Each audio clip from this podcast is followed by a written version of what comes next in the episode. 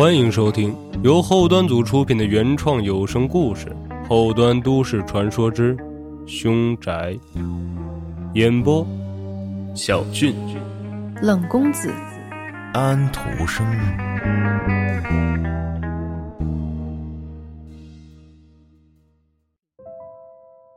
大家好，我是后端组安徒生。我有个认识很久的网友，咱们就喊他大磊吧。大磊今年三十多岁，他的主业在这儿就不提了，副业是做短视频主播的。可能是因为没有签约公司，再加上一直没有爆款视频，所以他的粉丝量着实一般。在前几年吃播最火的那阵儿，大磊做过一阵子吃播，因为大磊没有天生的大胃口，只是靠吃完再催吐，之后通过后期剪辑视频造成自己是大胃王的假象。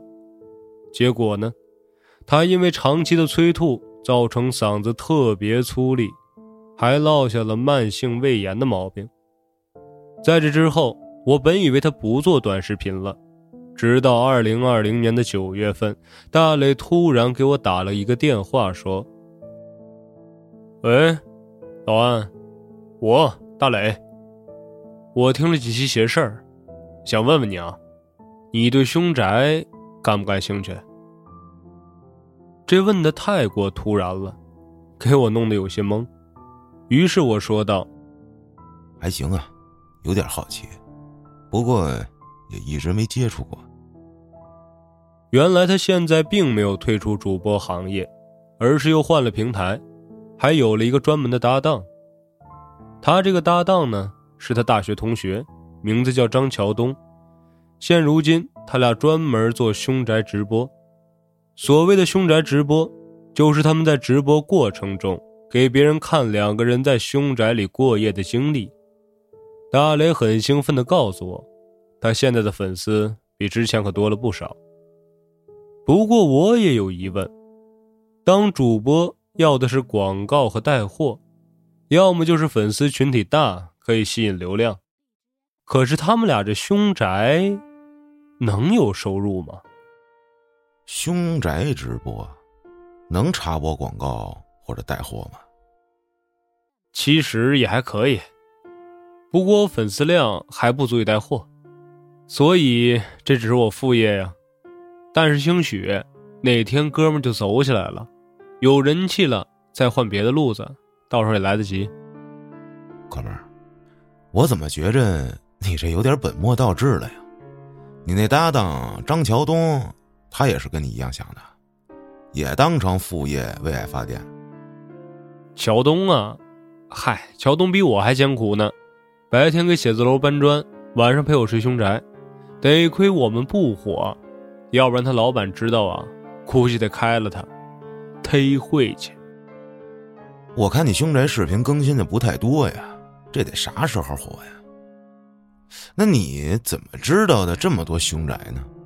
感觉这些比较热的地方都被各种探险小队摸得差不多了呀，也没什么新意啊。其实我本人对于凶宅这种东西看法比较一般。中华泱泱五千年，哪个地方没死过人？当然了，有人会说凶宅都是那些离奇死亡、阴魂不散或者地处风水不好的宅子。但事实上呢，绝大部分的凶宅都是以讹传讹传出来的。我才不去那些有名的地方呢，那地方去的人比鬼还多呢，也没啥意思，玩不出来什么新花样。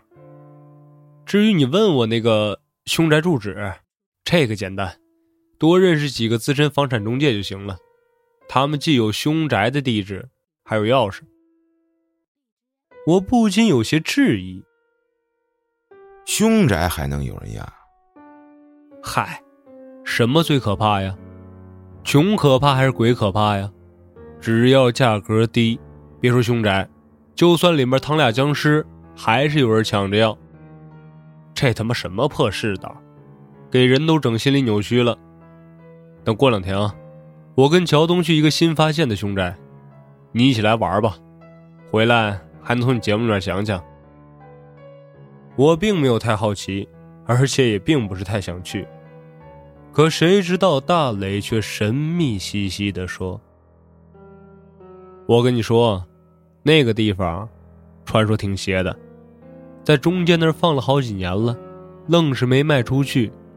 中介带人看房子，那都不想去看去。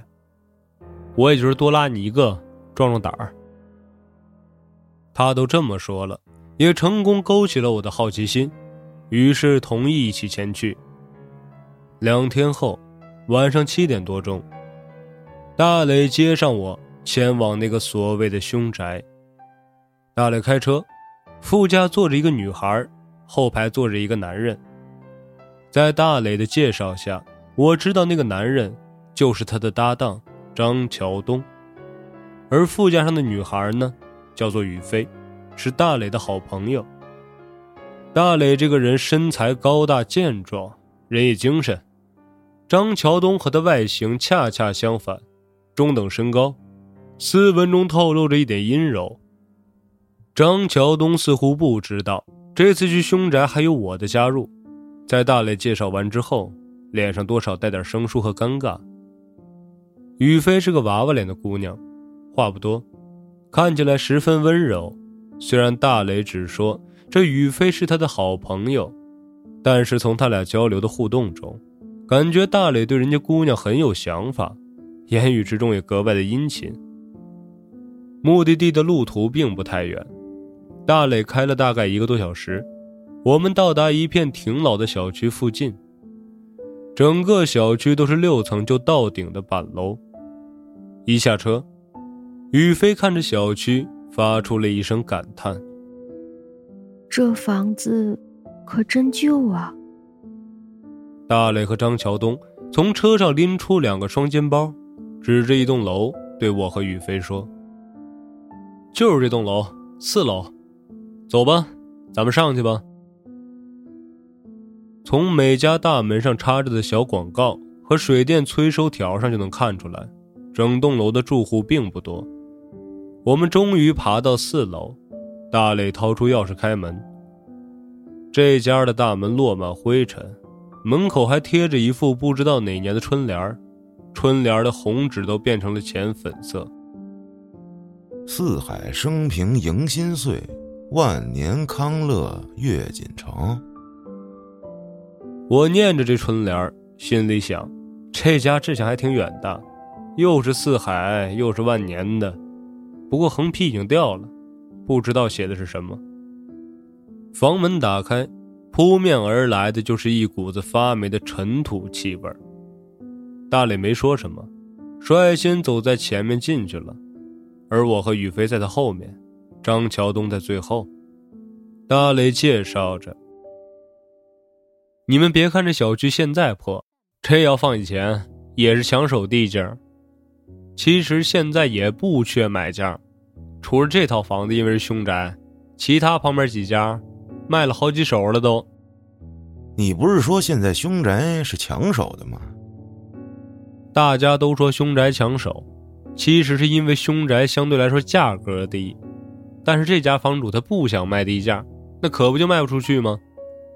再者说了，这小区年代忒久远。除了占个不上不下的学区房以外，没啥别的好处。可图学区房的人，他一般不选凶宅，人家觉得不吉利。屋子里的面积并不太大，结构也很简单，两居室，一厨一卫。随着我们几个人的走动，都能看见地上腾起一股子淡淡的烟尘。屋内的大部分家具都搬空了。斑驳的青色墙面，也因为常年失修泛着发霉的痕迹。客厅里，只有角落还有一张歪歪扭扭的单人布艺沙发。两间卧室也很残破。大一点的屋子里只有一张破旧的双人床，小卧室里还留着一个连抽屉都摇摇欲坠的书桌。在小卧室中能看出来，曾经居住的。应该是个女孩，墙上贴着褪色的墙纸，墙角还丢着一两只脏兮兮的毛绒玩具，而且墙面上还留有那种长期张贴大幅海报后的痕迹。大概看了一圈后，大磊跟张桥东开始收拾东西。他们在一起直播久了，配合也自然十分默契。大磊在每个房间都放置了一个小型摄像头，而张桥东在客厅里铺上锡纸垫子，在垫子上架上两个手机支架，又把手机摆放好，其中一个手机用来监控那些摄像头，而另外一部手机一会儿进行直播。我看着他俩的操作有点新鲜。严格来说，这也算是我第一次来这种凶宅，内心的好奇远远大于担心。我问大雷：“这房子真有好兄弟？”宇飞看着我，肯定的点点头，随后也把期待的目光看向大雷。本来他一直想问这个问题，只是碍于现在的环境，没敢多问。从进到这间房子开始。张桥东和大磊都镇定自若，只有宇飞能明显看出来十分紧张，手肘紧贴着身体，好像恨不得把自己缩成一小块一样。我问宇飞：“你也是第一次跟着来呀？”宇飞苦笑着点点头说：“ 嗯，我跟张桥东还有大磊认识的时间不长，他们觉得女孩子少来这类地方比较好。”可我就是想来看看，大雷拗不过我，就让我跟着来了。大雷走到宇飞身边，拍了拍他的肩膀，安慰着说：“我和乔东，我们哥俩拍了多少凶宅视频了，也经常直播，就是没一次遇见过真正的好兄弟，最多就是听见点怪声。可是这么长时间的房子了，没声音才奇怪呢。不让你来，还不是觉得这种环境太脏了？”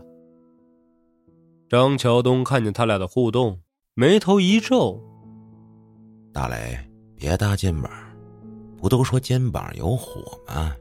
你拍完了回来，宇飞万一看见点什么呢？大雷也才反应过来。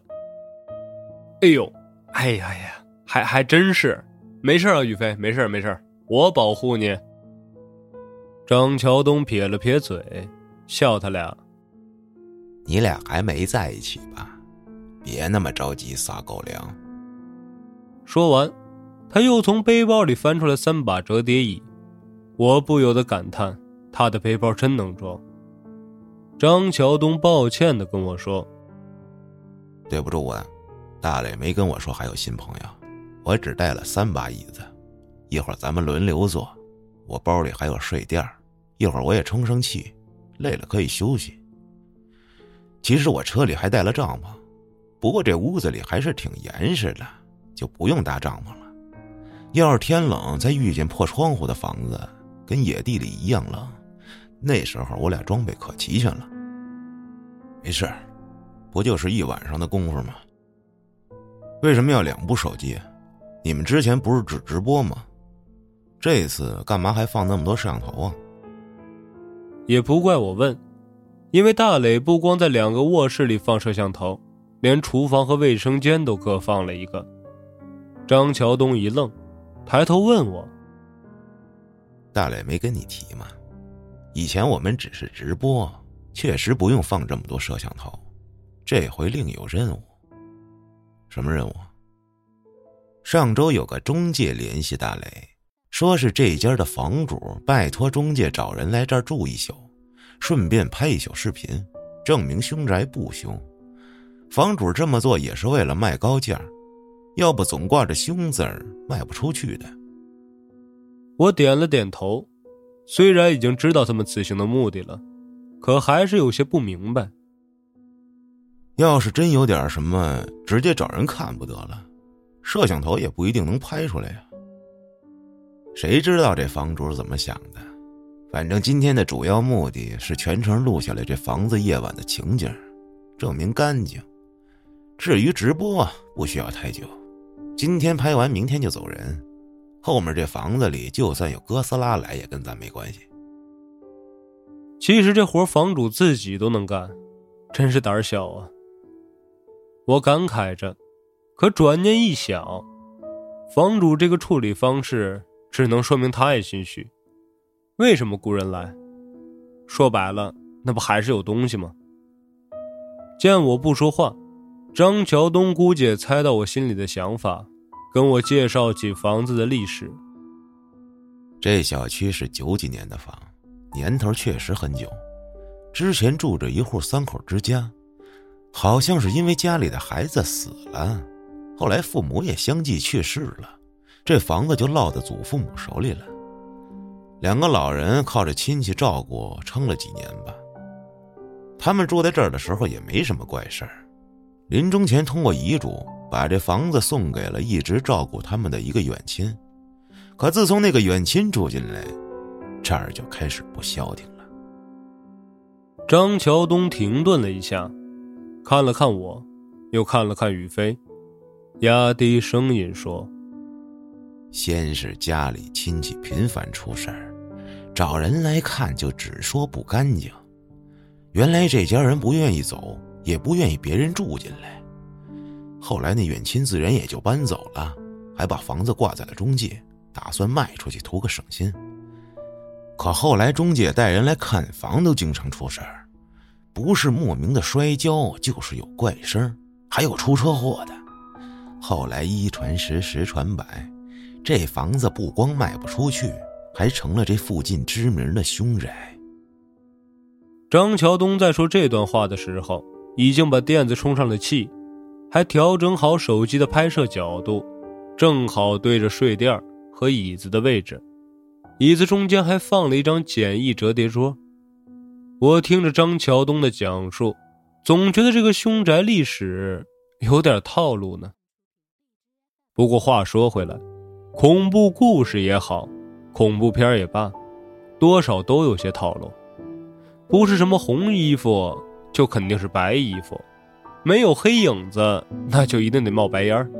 怎么就不能出现两个穿着绿底红花的白面老太太，僵硬着一个表情，甩着手绢唱小拜年的？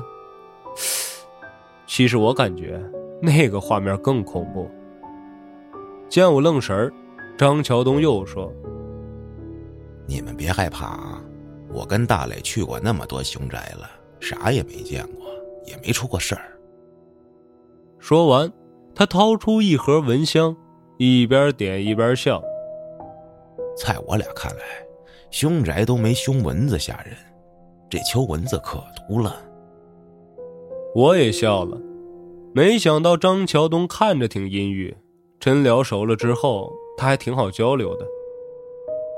倒是不害怕，就是觉得这些中介形容凶宅，感觉差不多都是一个故事版本。我看了看屋里，蚊子暂时没见着。倒是有几只特大号的苍蝇来回飞着，而且飞得很慢，倒像是故意挑衅我们这几个外来客一样。是吗？好像还真是啊。哎，哥几个，过来看看。大雷兴奋地从小卧室里出来，他手里拿着一个老式音乐盒，音乐盒就是那种漆面的盒子。打开之后，里面有会跳舞的小人儿，旁边还能放点戒指、项链的老式首饰盒。张桥东脸色有点难看的问道：“你这是从哪儿找出来的？别乱动人家东西啊！你忘了，凶宅的东西尽量别动。”大雷摆了摆手：“不是吧，哥们儿？那话你也信？那是咱们直播的时候为了烘托气氛说的话。”谁见过鬼啊？你见过？老安，你见过鬼吗？真是的，这要是来个女鬼，哥们立马教他怎么做人。宇飞凑过去，看着大雷手中的首饰盒，笑着说：“哎，我以前也有个这样的首饰盒，装戒指或者项链什么的，可当宝贝了呢。”大雷把首饰盒递给宇飞。这是我从小卧室书桌抽屉里面看见的，也不知道是上一波住户留下的，还是之前去世那姐们留下的。哦，对了，抽屉里面还有一本日记啊，那个我没拿过来，等会儿直播的时候，咱们把它当成新发现的。宇飞拿到手里，仔细的看了看，说：“嗯，这音乐盒里跳舞的小人儿好像被人弄下去了。他咔咔的拧动起盒子背后的发条，一阵悠扬的音乐声响起。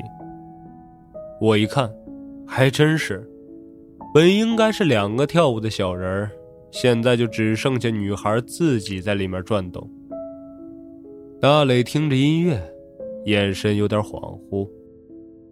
我记得以前啊，很多女孩都喜欢这种音乐盒。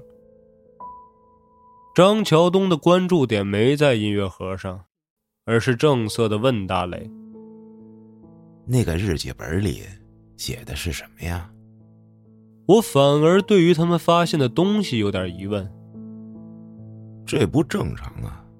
这房子既然荒废好几年了，又是凶宅，怎么还会有音乐盒和日记本呢？不是说这房子在原来主人去世之后，还有亲戚住过吗？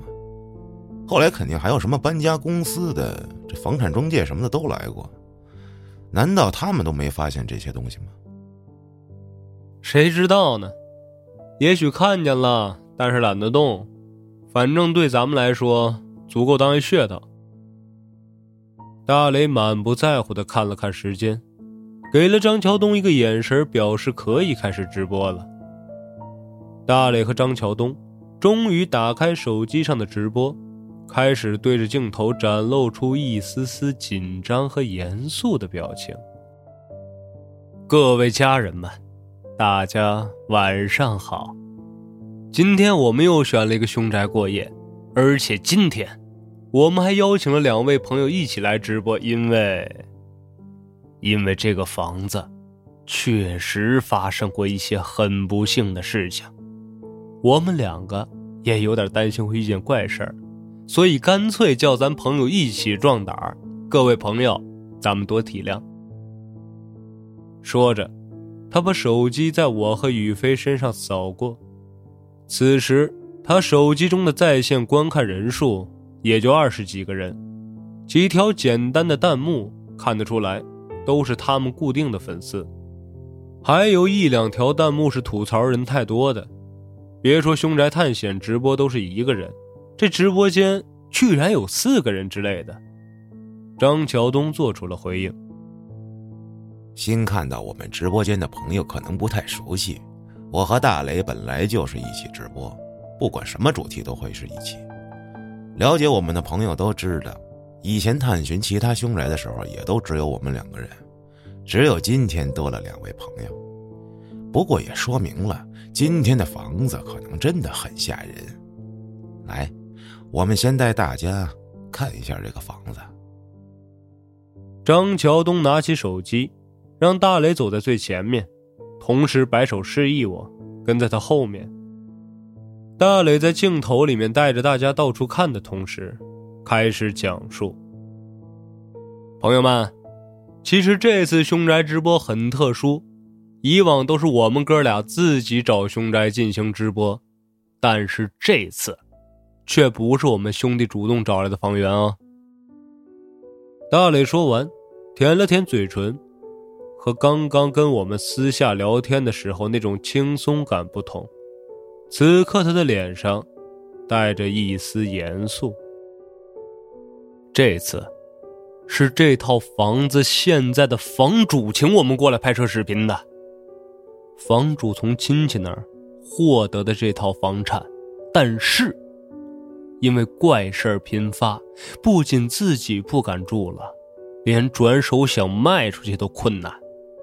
到了后来，他们请了多方高人超度做法事，据说现在房子里面已经很干净了。房主不放心。这才又找了我们哥俩来拍摄这栋房子二十四小时全程发生的事情，来证明这凶宅已经不凶了。下面，我给大家好好讲讲这房子里面发生过什么惨剧。大磊说到这儿的时候，已经和张桥东走进卫生间，里面的面积不大，我就没进去，只是站在门口等待。宇飞一直低着头把玩那个音乐盒，也不知道音乐盒里面有什么好玩的。大磊还在讲着，他把张桥东几句话就跟我说清楚的事情，硬生生的编出了一套惨绝人寰的悲剧故事。讲话的过程中，他们已经到达了小卧室，而我则跟在张桥东身后进去，想看一看大磊刚才提到的那个笔记本。小卧室墙上的壁纸被撕了大半，壁纸质量还是不错的，原来的颜色应该是粉色。只是年代久了，已经看不出来多少粉了。咚！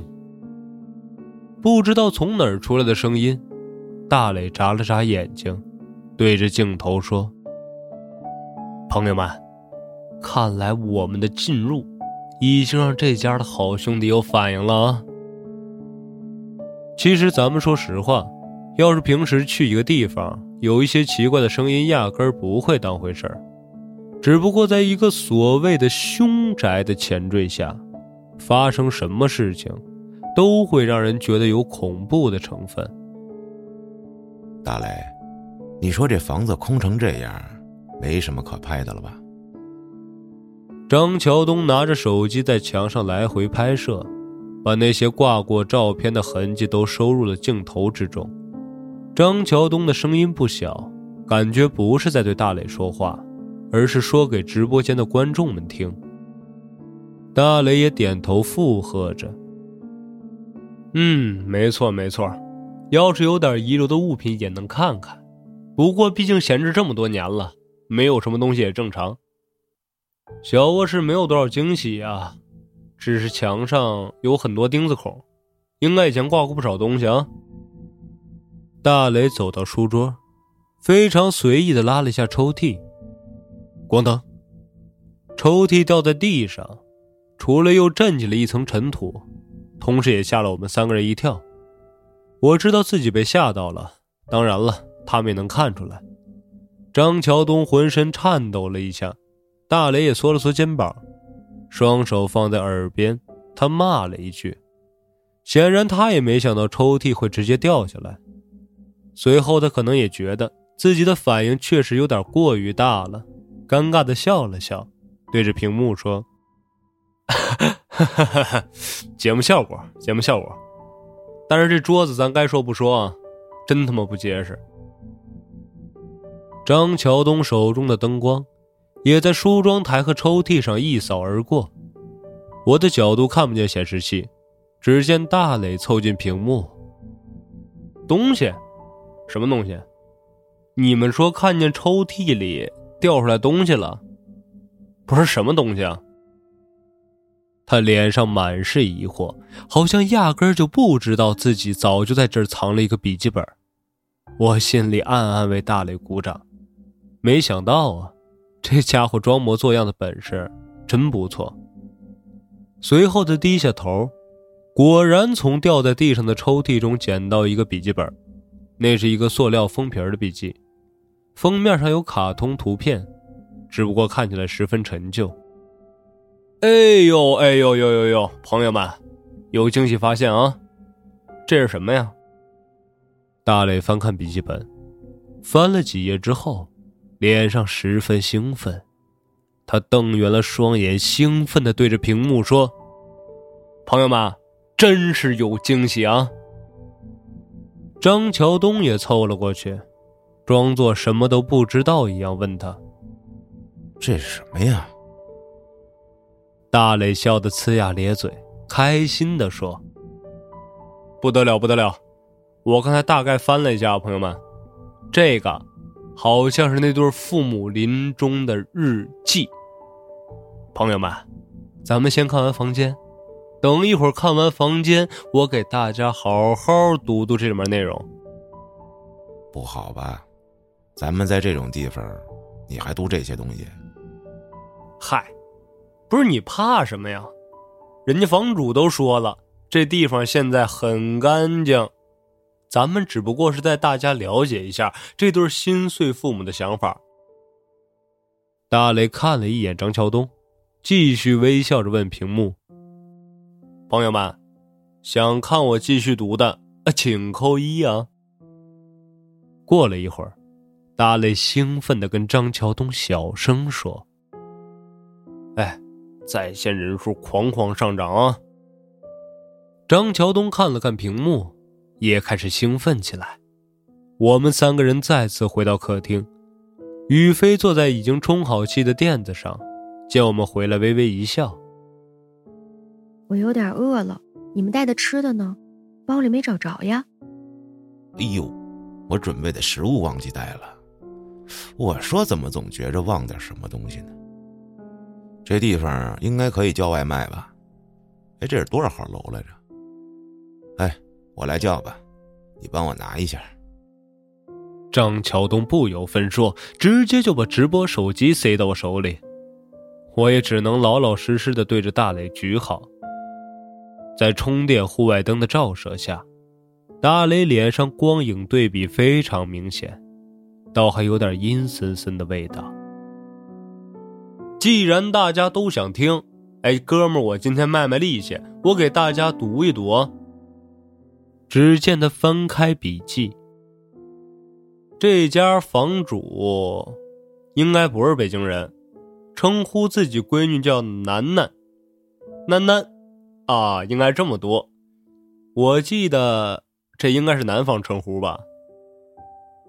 大磊看了眼屏幕，显然对上面越来越多的观众特别满意。接下来，他翻开笔记开始读。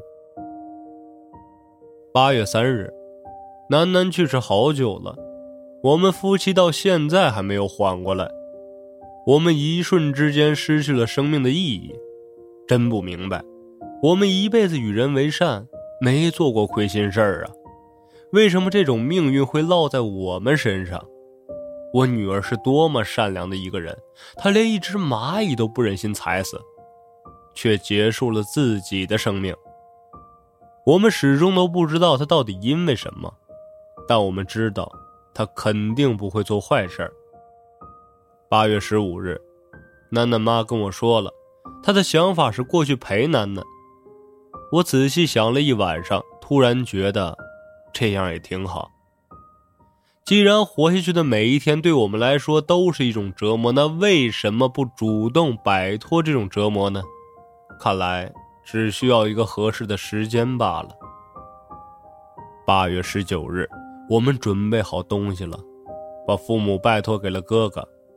女儿，我们来了。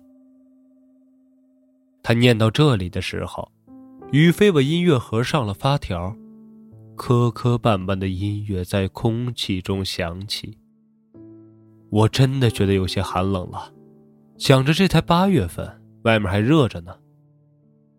等等，八月份，大磊这个时候还在往后翻。日记就写到这儿了啊，后面可就没了。你们看啊，后面空了。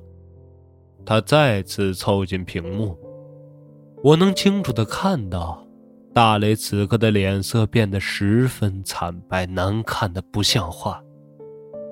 我以为那些网友说了什么难听的话。于是也伸头看了一下屏幕，屏幕上的弹幕在疯狂的刷屏。今天是八月十九日。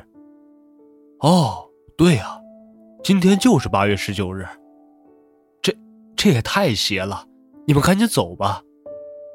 你们敢在这种日子来这儿，胆子也太大了。大磊看着我，语气有点发飘，不确定的说。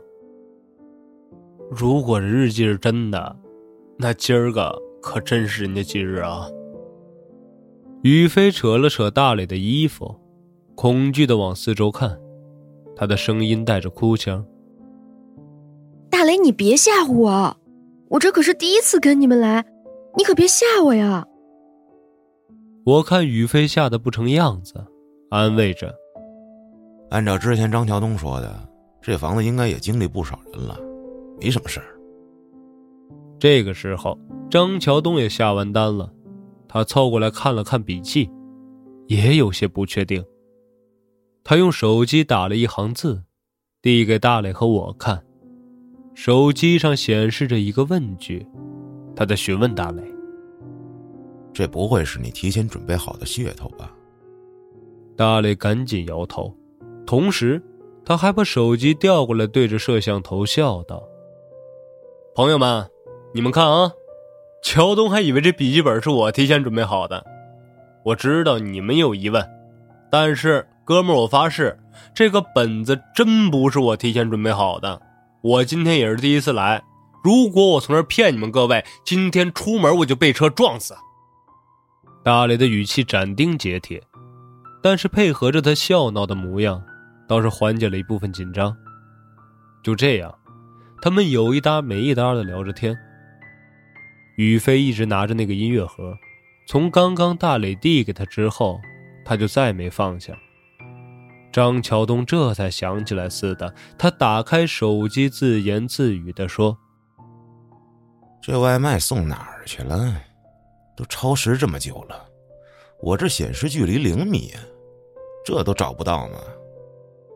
大磊皱着眉头质疑着：“不应该找不着吧？这小区破是破了点啊。”可是还有不少住户呢，而且小区格局这么简单，连绿化带都没有多少，楼房之间排列都是横平竖直的，挺好找应该。哎，再者说了，既然现在外卖软件都能十分精准的定位，那应该可以找着啊。哎，乔东，你打个电话问问。张乔东点点头，拨通了电话。电话通了之后，他直接把免提打开了。喂，我看这系统上显示你已经到我家附近了，怎么还没送到呀？对面一个焦急的声音说：“哎，大哥，哎呦喂，你可算回电话了！我是敲半天门了，没人开呀，打你电话还打不通，不是你家到底有人没人呢？”电话里传来外卖小哥的声音十分清楚，然而我们没有一个人听见有敲门声。更没听见张桥东的电话响过。张桥东看了看大磊和我，吞了下口水。是五号楼四零二吧？对呀。紧接着，那个外卖员说出了小区的名字，然后肯定的说：“五号楼四零二。”在电话里，我们都听见了他敲门的声音。他的敲门声不仅没有停止，反而还越来越大。我们三个人看向紧闭的大门，大门没有任何动静。我们都不说话了，只剩下面面相觑。不是大哥，你家里是不是压根没人呢？我看你这整栋楼都黑的。那外卖小哥的声音听着很着急，也很不耐烦。而这个时候，直播间的弹幕中出现了一行字：“会不会鬼打墙了？”张桥东显然也看见了那几行字，他骂了一句脏话，缓缓站起身来，几乎是用着挪动的速度走到门口。他攥了攥拳头，似乎给自己鼓足了勇气，这才缓缓打开了门。而门外。只有黑漆漆的楼道，没有外卖员，什么都没有。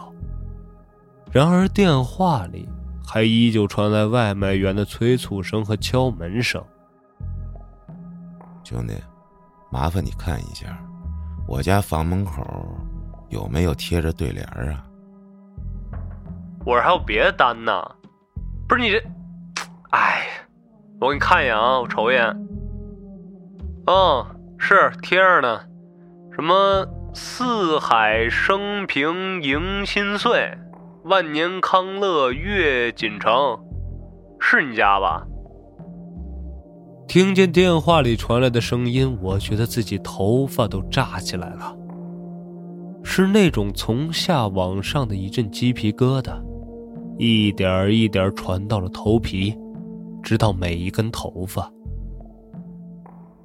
张桥东慢慢把门关上，走了回来，一直走到我们身边。他吞了吞口水，似乎平静的对着电话说：“兄弟，你把东西放门口吧，直接点确认送达就行了。”哎，那那什么，大哥，你你回来别给我差评啊！我这跟你耗半天呢，行行行，放门口，我走了啊。说完，电话就挂了。张桥东表面装的镇定，但他发白的脸色和僵硬的眼神都显现出来，此刻他真的十分恐惧。他转过头问我：“老安，我记得之前你进门的时候念过这个对联，是一样的吗？”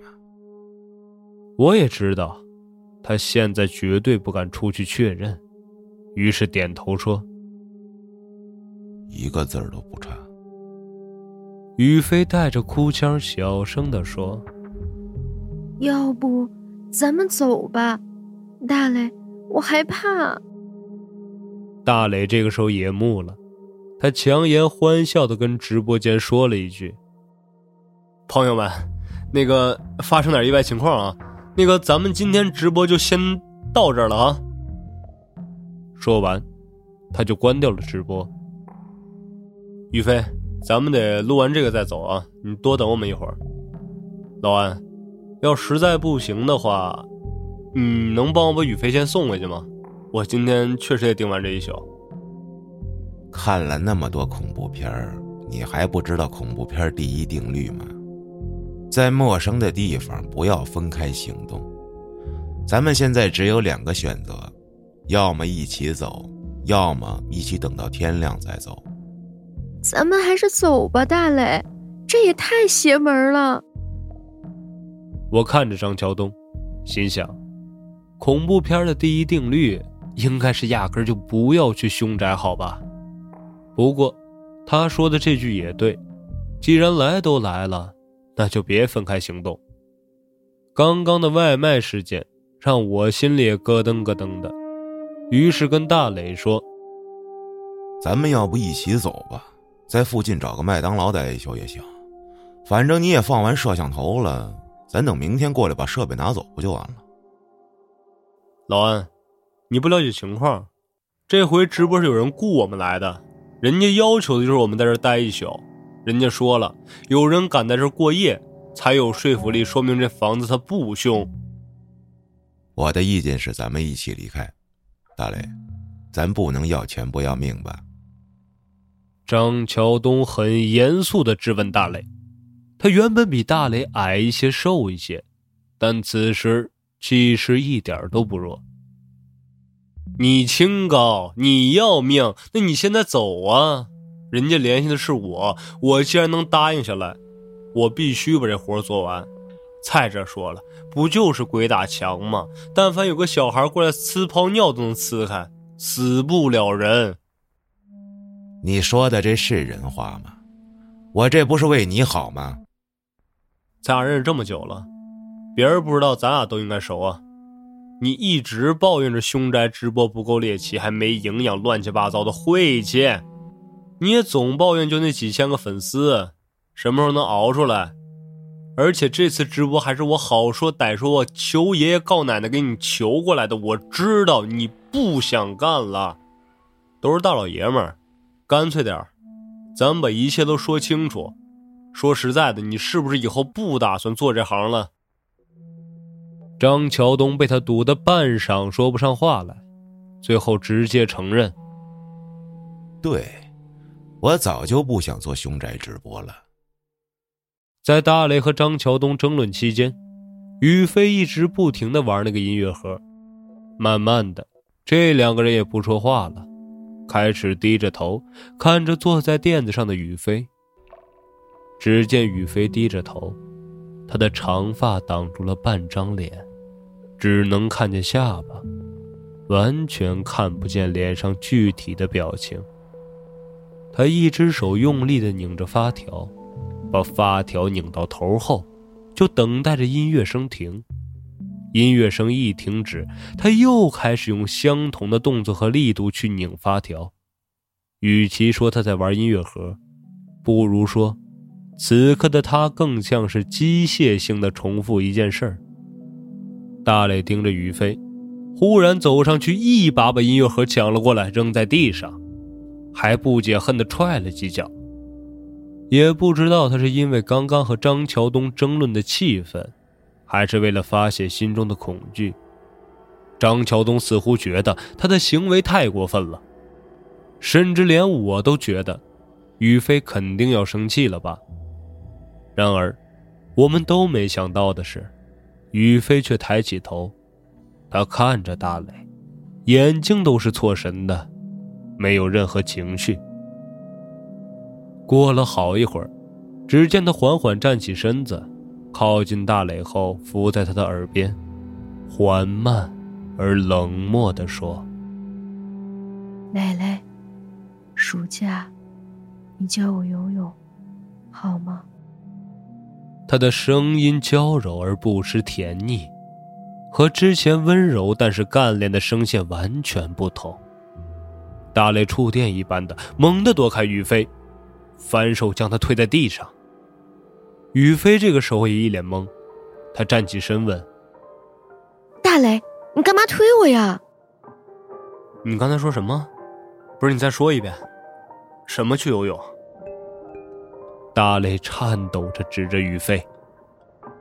于飞愤愤的站起身，他做事刚走到门口想要离开，可是又转头回来，眼里也露出一丝胆怯。显然，他不敢一个人走出这间屋子。大雷不仅没哄他。反倒是接着质问：“你刚刚为什么说暑假去游泳？什么游泳？我从来都不喜欢那个。你胡说八道什么呢？”宇飞很是不解，随后又看看我和张桥东：“我哪有说什么游泳啊？”张桥东看着他，也很害怕。你刚才凑到大雷耳边说暑假让他教你游泳。宇飞看着自己空空的双手，终于在地上找到了已经被踹得支离破碎的音乐盒，喃喃道：“这什么时候碎的？”如果说他现在是装出来故意吓唬大雷的，那我只能说他的演技太他妈好了。可大磊上前一步，握着宇飞的肩膀，晃动着，颇有点山寨马景涛的架势。你到底是谁？看着他的行为太过不像样，我和张桥东上去把他俩分开。我拉着大磊说：“你冷静点好不好？咱们还是赶紧离开这儿吧。”我并不想对宇飞刚刚的模样下什么定论，但他的行为确实不正常。不管怎么说，现在离开这里才是最正确的选择。张桥东站在宇飞身边。也赞同我的说法。蕾蕾，你别生我的气了。于飞再次低下头，他双肩缩在一起，看起来怯懦而又羞涩。他这个样子，让张桥东浑身一震，然后退后了一步。他瞪大双眼，眼里满是恐惧。这，这是小影。他不可能是小影。大雷嘴上这样说着，身体却自觉的拉开了和宇飞的距离。他不是小影，他怎么会是小影呢？你到底是谁？等暑假结束的时候，你教我游泳，好不好？宇飞，你你别装神弄鬼了啊！你不可能是小影，小影根本。小影，她根本就……大磊说不下去了，他的脚就像站不住了一般，跪在地上，把头埋得深深的。张桥东一动不动的问大磊：“小影怎么了？我记得大学时候，他不是经常说希望你教他游泳吗？他也是总把这句话挂在嘴边，只不过还没到暑假，你们就分手了呀。”大磊跪在地上，没有看见张桥东的表情。可我在一旁全程看着，张桥东的神情根本不是在关心自己的好兄弟，而是用一种近乎审问的逼迫感。这绝对不正常，张桥东绝对有问题。毕竟，换成你我或者任何人，当自己多年的好兄弟遇见这种灵异事件，甚至都跪在地上了，谁还能冷静的询问一个多年不见的女生怎么了？我是陪着大磊一起来的，自然第一反应站在大磊这边。刚想说话，而就在这个时候，宇飞突然身子一软，倒在地上，这可把大磊吓了一跳，但是却并没有想要上前扶他的意思，只是连声说着：“对不起，小雅，对不起，都是我的错。但这事跟宇飞没关系，你有什么事你别找他，我的错。有什么事千错万错都是我的错，你有你有再大的冤，你来找我来。”张桥东上去扶住于飞的身体，脸却对着大磊。我还真以为你把小影忘了。大磊趴在地上。我知道我对不起他，这些年我一直很后悔。如果当初我没跟他分开，如果当初没跟他分开，他不会死，我现在也不可能是这种下场。你只是因为现在过得不顺才后悔。不是为了小影这个人，你知道吗？这家曾经的主人那个自杀的女儿，就叫小影。你故意带我来这儿的？你不是我朋友吗？你为什么要，你为什么要带我来这儿害我？你没谈过恋爱？你没谈过恋爱，你不清楚吗？难道谁会把每人女朋友都记那么清楚？再说了，那个时候我也年轻。是他自己心理承受能力太差了，这事赖我吗？你年轻，你年轻就可以让小影怀孕，又甩掉她。你可别忘了，是你为了教授的女儿甩了小影。哼，好在老天有眼，人家那姑娘后来又把你给踹了。她，她怀孕了。也对。你怎么能想到呢？你和她分开之后，就把小影的所有联系方式都断了，甚至不许我们在你面前提她一个字。所以两个月以后，小影发现自己怀孕，选择了自杀。我们都知道这个消息，只是没人跟你说罢了。张桥东走到手机支架前。把连接摄像头的那部手机拿下来，放进了自己的口袋，说：“ 不过你真的也挺有意思的，脚踩两条船的习惯一直也没改。现在刚傍上女上司，又想要追雨飞。”说完这句话，张桥东走回雨飞面前：“起来吧，咱们回去。”雨飞这个时候从地上爬了起来。脸上的表情如释重负，他拍打着身上的尘土，对张桥东说：“再有这种事儿，你把垫子准备的大一点，脏死了。”这一幕是谁也没料想到的，宇飞居然和张桥东是一伙的。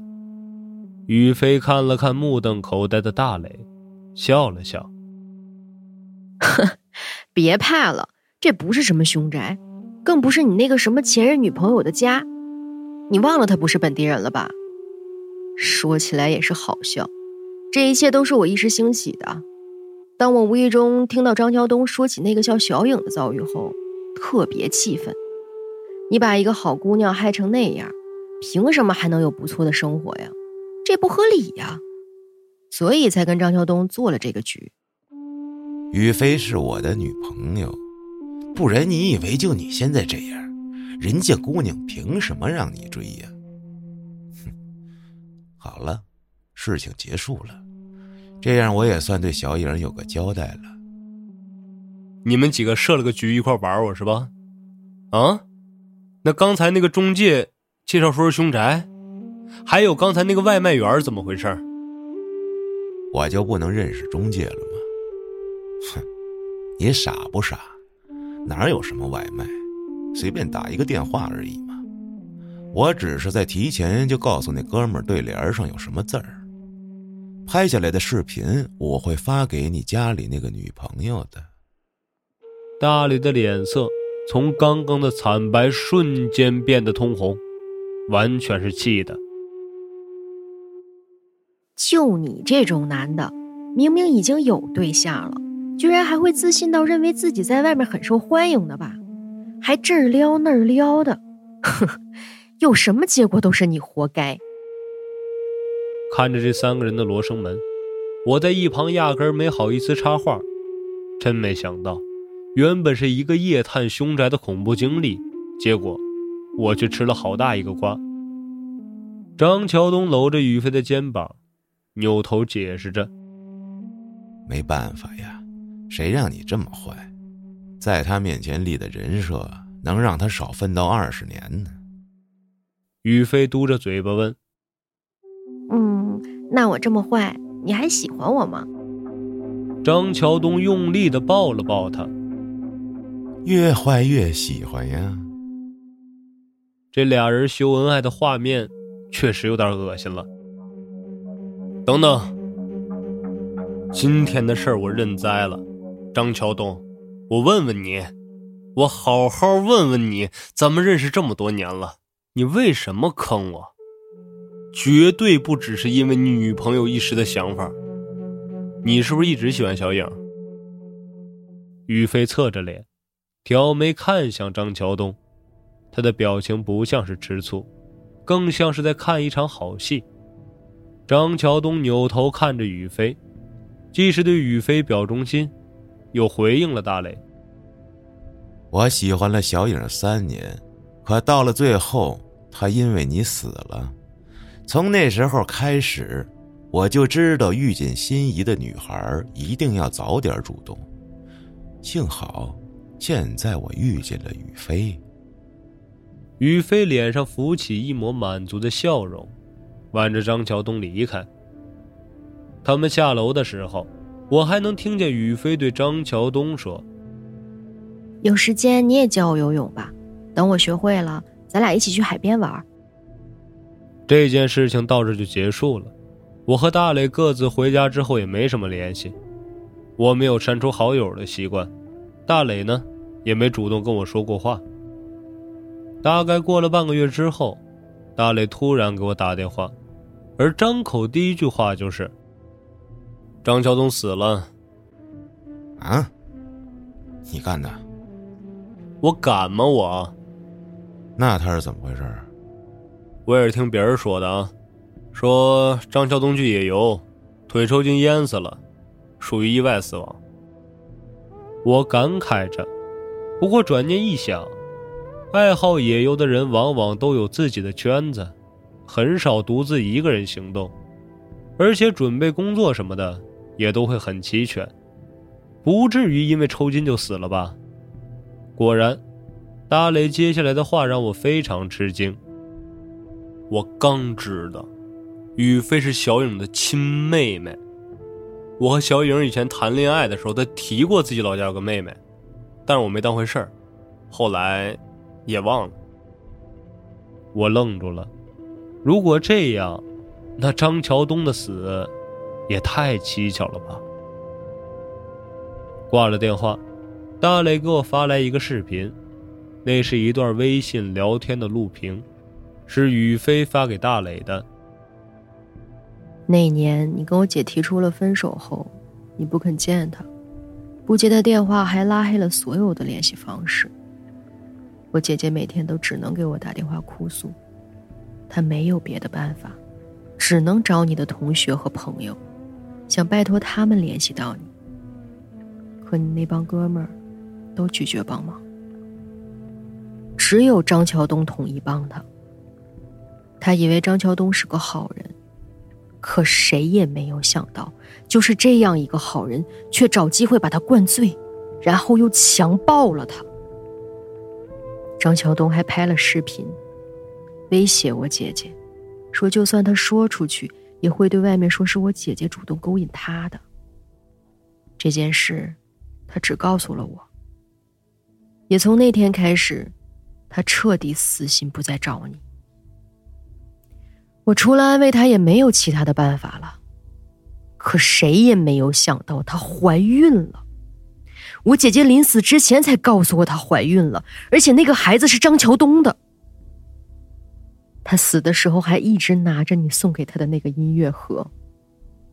哼，你们两个人渣，得到一切后果都是活该。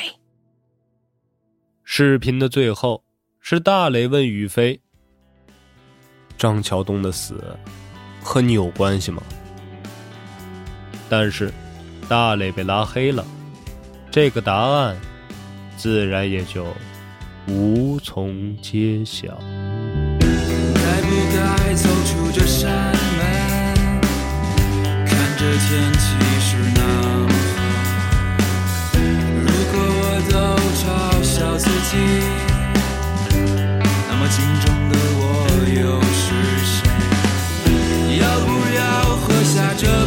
水？那倒影中的世界已憔悴，能不能别再嘲笑我？所有寂寞